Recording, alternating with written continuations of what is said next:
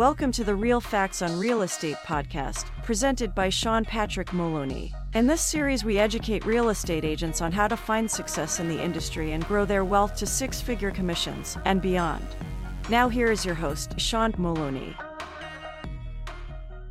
Welcome to episode 244 VA Home Loans with Bad Credit. I'm your host, Sean Patrick Moloney. Thanks for joining me this week. This week, I have special guest Ron Stroup of loanDepot NMLS number 484258. Thanks for joining me today, Ron. Thanks for having me, Sean. I look forward to talking about this one because it's amazing to me how many agents don't really understand this, right? Today we're going to go over the ability to obtain credit, whether they have to have credit scores or not, the ability to help them out, like how do you actually help them get to the finish line? Like what do we talk to the loan officer about? And then really, why does it have such a bad reputation? So let's get started. So, when obtaining a VA home loan, the government doesn't have any minimum credit score. That said, each individual lending company may have their own criteria. What would you say that kind of the general criteria, or what is loanDepot's criteria per se? Might even be easy to come with that.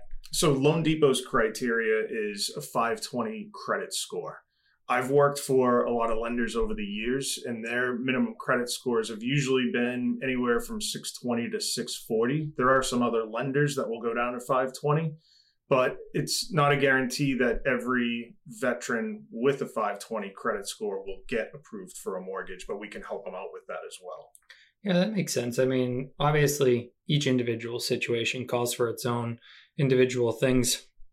Obviously, the person's got a 520 and no job probably not that good, but you got a 530 and you've got a job and you've got some decent income and maybe you just went through some rough times after deployment you get back and they see it and they talk to you because I, I do know that from what i've heard anyways that the va actually wants to work more with the veterans to get them into housing than people actually believe or think they do VA doesn't want to say no to veterans. They want to help them out as much as possible. And as a lender, that's my job is to really work with the veteran on their overall profile, whether it be credit, if they can put, you know, if they have a really low credit score, do they have any type of down payment funds? Because sometimes that's looked upon favorably.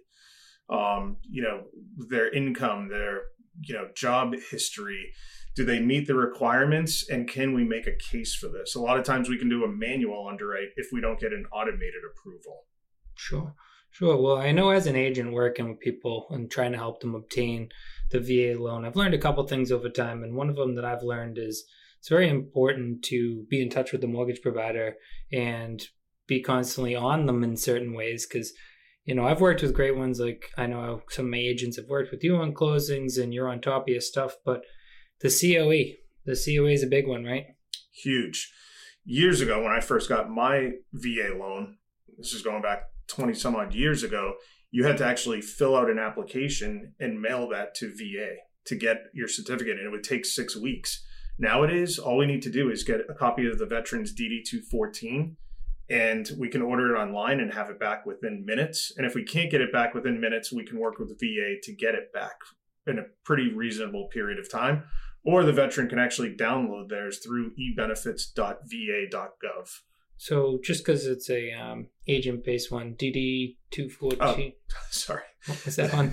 No that problem. is your honorable discharge paper. So that's that. Basically, every veteran knows where their DD two fourteen is when they get discharged. It it verifies that they have honorable and creditable service to be able to qualify for a VA certificate certificate of eligibility. All right, guys. Yeah, and you know don't get overwhelmed when you think about working with veterans. They know that you're a civilian, they know that you might not know everything, but study hard, you know, learn these things. Take this one for instance. Now you know what that is, and now you know in the future it's great and it's okay to have a conversation about that. The truth is, you can help people in two ways. One is to actually help them find housing, the other is to help them find a path towards housing. You know, everyone eventually will qualify for a home, whether it be they need to do credit repair in the future, work on getting a job. But having open conversations about how it actually works, step by step, is what allows people for that conversation to be fostering. To hide from things, to pretend like they don't exist, is how people don't end up doing something in the future. So, guys, you know, when you're working with the mortgage professional, pair yourself with someone who really understands VA loans a lot of times it's best, honestly, if you can even find a veteran that actually is a lender. I know Ron himself. Uh, Ron, what did you serve?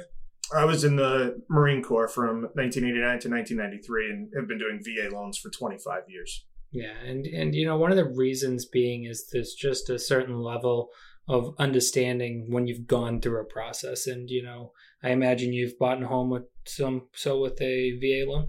Yeah, so my first home purchase, I used, I didn't even know that I had VA eligibility. I didn't know that it existed.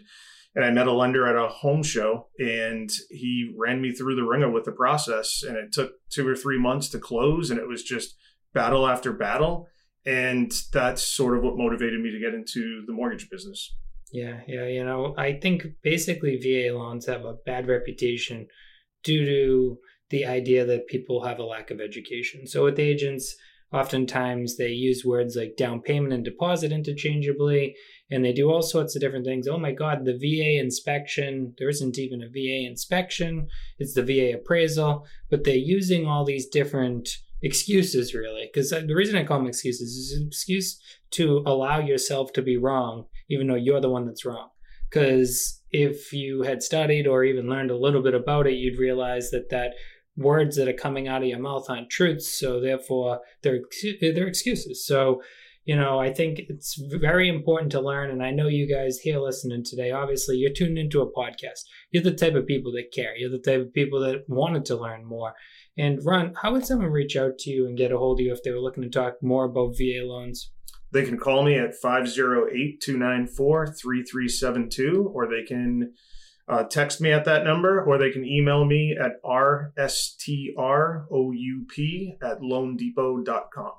And, you know, I, I didn't want to put yourself out there, but I imagine if any agents have questions to do with getting their clients into a good situation or they're looking to find a VA lender that can really help them, that'd be okay for them to reach out. I would love to hear from them and help them out. Excellent. Well, guys, you know, I hope this helps you understand that the VA people, guys, I'm going to actually not even end here. I'm going to stop for one second, go back.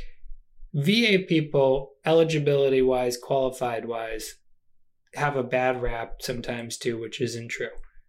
The truth is, typically speaking, the VA client or candidate is more eligible, has more money in their bank, has a better employment record, and has a better credit score than their counterpart, the civilian. So, guys, if you haven't yet opened your doors to VA, if you're not advertising, realize that what's the percentage of loans that versus veterans? So there are there are over 20 million veterans that are eligible for VA loans. Less than 13% of them are using their VA eligibility, and I believe it's because there's not enough education to the veteran community, but also to the real estate and lending community. I think there's just a lot of misinformation that goes around there. So basically, guys, we all could be doing a better job. So let's get more veterans into more houses and let's make money doing so. It's a win win win. And when you get a win win win, it works for everybody. It's a great thing. Guys, thanks so much for listening to this week's episode. If you haven't already done so, make sure to pound that subscribe button. Also, tell all the other agents you know all about this great free podcast on growing your business you haven't checked out our YouTube yet, jumped on the newsletter, joined the Real Facts on Real Estate Facebook group, checked out the Instagram, all the other places that we're putting out free content, you need to do so because we're going to continue to create free education products to help you guys grow your business right away. Thanks again for listening and have a great week.